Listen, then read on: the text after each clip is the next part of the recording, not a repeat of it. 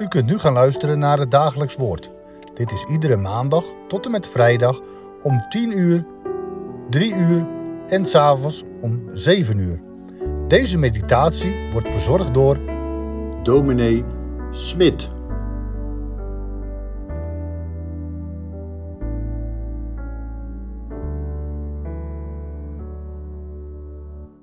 Fijn dat u weer luistert naar het dagelijks woord. Welkom.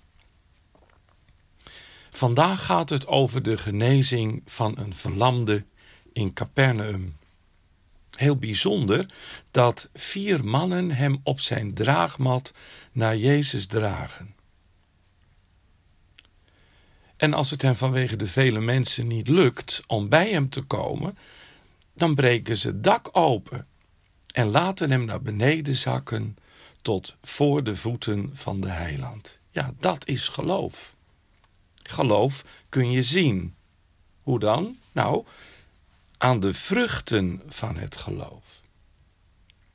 Ik hoop dat Jezus ook uw en mijn geloof kan zien.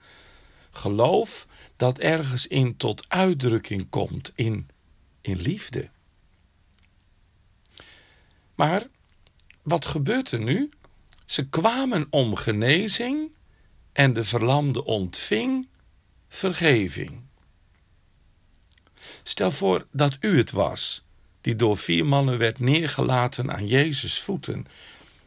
Zou het, zou het voor u een teleurstelling zijn? Die woorden van Jezus: Uw zonden zijn u vergeven. Maar laten we eerst met elkaar gaan luisteren naar het vervolg. We lezen Marcus 2, de versen 6 tot en met 13. Marcus 2, vanaf vers 6.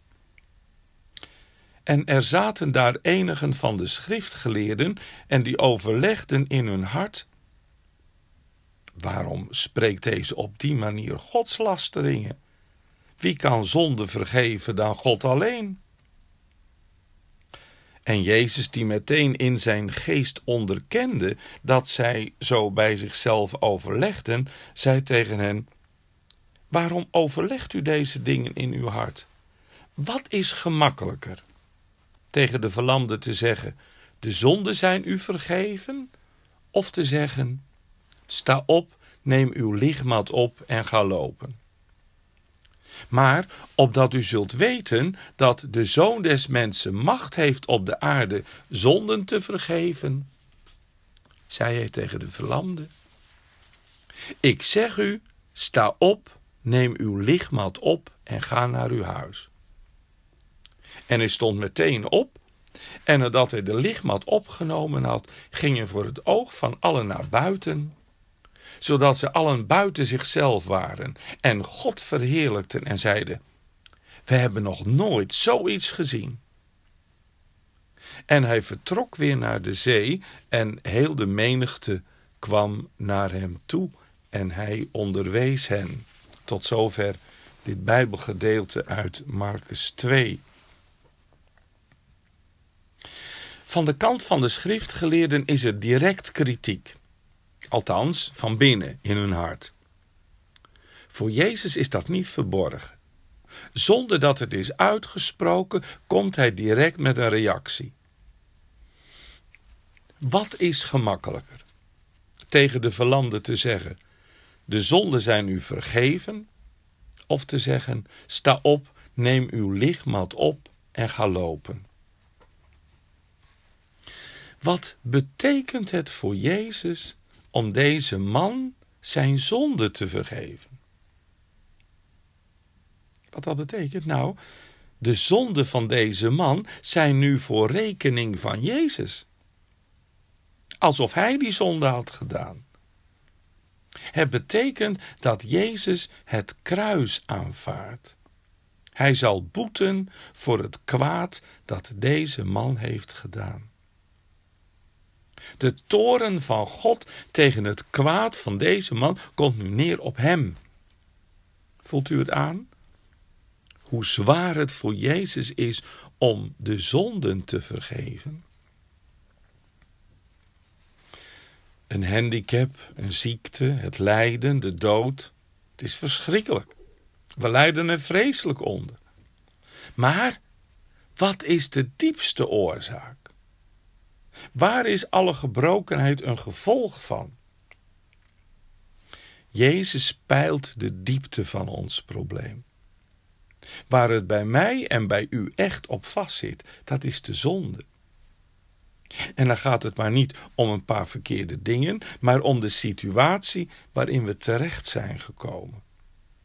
Misschien dat je dat het best kunt weergeven met duisternis. Het is zelfs zo erg met mij en met u dat we een teleurstelling voelen als Jezus zegt: De zonden zijn u vergeven. Als alles in ons leven maar op rolletjes loopt, dan zijn we tevreden. Verbijsterend. Eigenlijk kan het ons helemaal niet schelen of de relatie met God goed is of niet. Daar liggen we niet wakker van.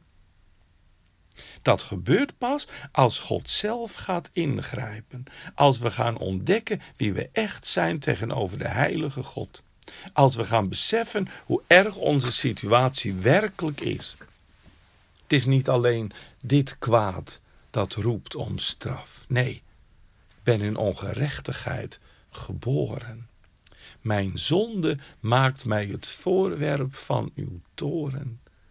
Reeds van het uur van mijn ontvangenis af. Wat is gemakkelijker tegen de verlamde te zeggen: De zonden zijn u vergeven, of te zeggen: Sta op, neem uw lichtmat op en ga lopen. Weet u wat de Heer Jezus nu doet?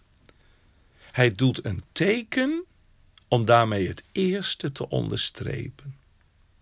Hij bevrijdt deze man van zijn verlamming om daarmee te bekrachtigen dat zijn woorden over de vergeving van zijn zonde geen loze woorden zijn. Hij is werkelijk gemachtigd om te doen wat geen mens mag, namelijk vergeving schenken van alle zonden. Wat ook geen mens kan. Waarom? Waarom is hij werkelijk gemachtigd? omdat Hij het wil zijn en het zal zijn, het Lam van God, dat de zonde der wereld wegneemt. Uw zonde, mijn zonde. Kijk, dat wordt ons verkondigd, opdat bij u en bij mij de verwondering geboren zou worden. De verwondering omdat ik deze zaligmaker met mijn zonde naar het kruis ziet gaan.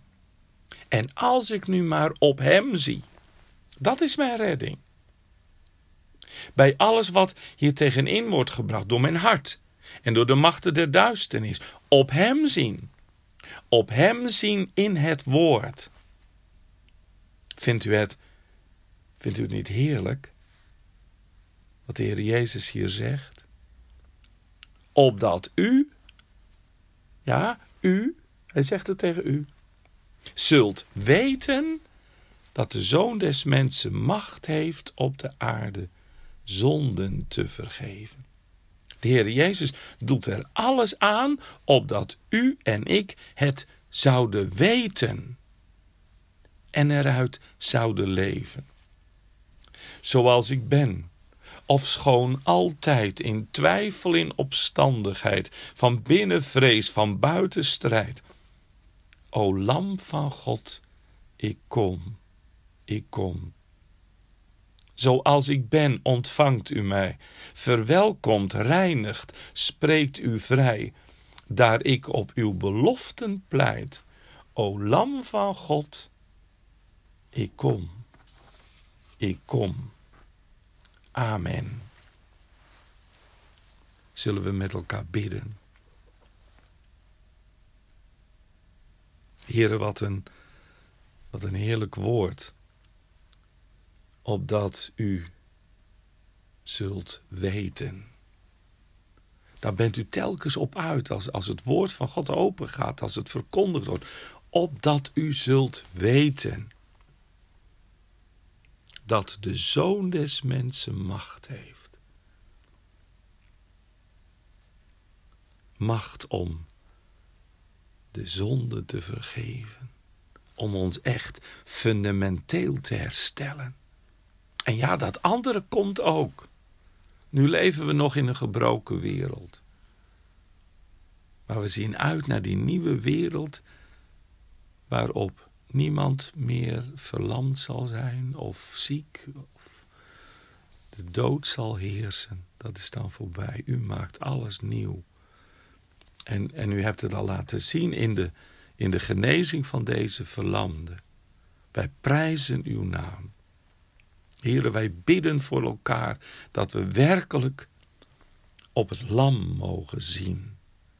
Met ons hart, om uit hem te leven.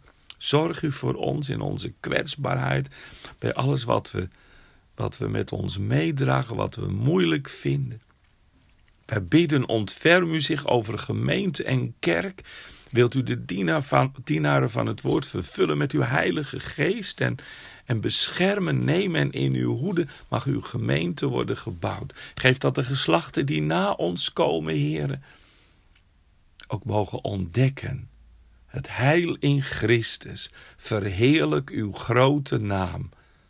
Wij hopen op u, op uw werk, ook in Katwijk. Hoor ons uit genade alleen. Amen.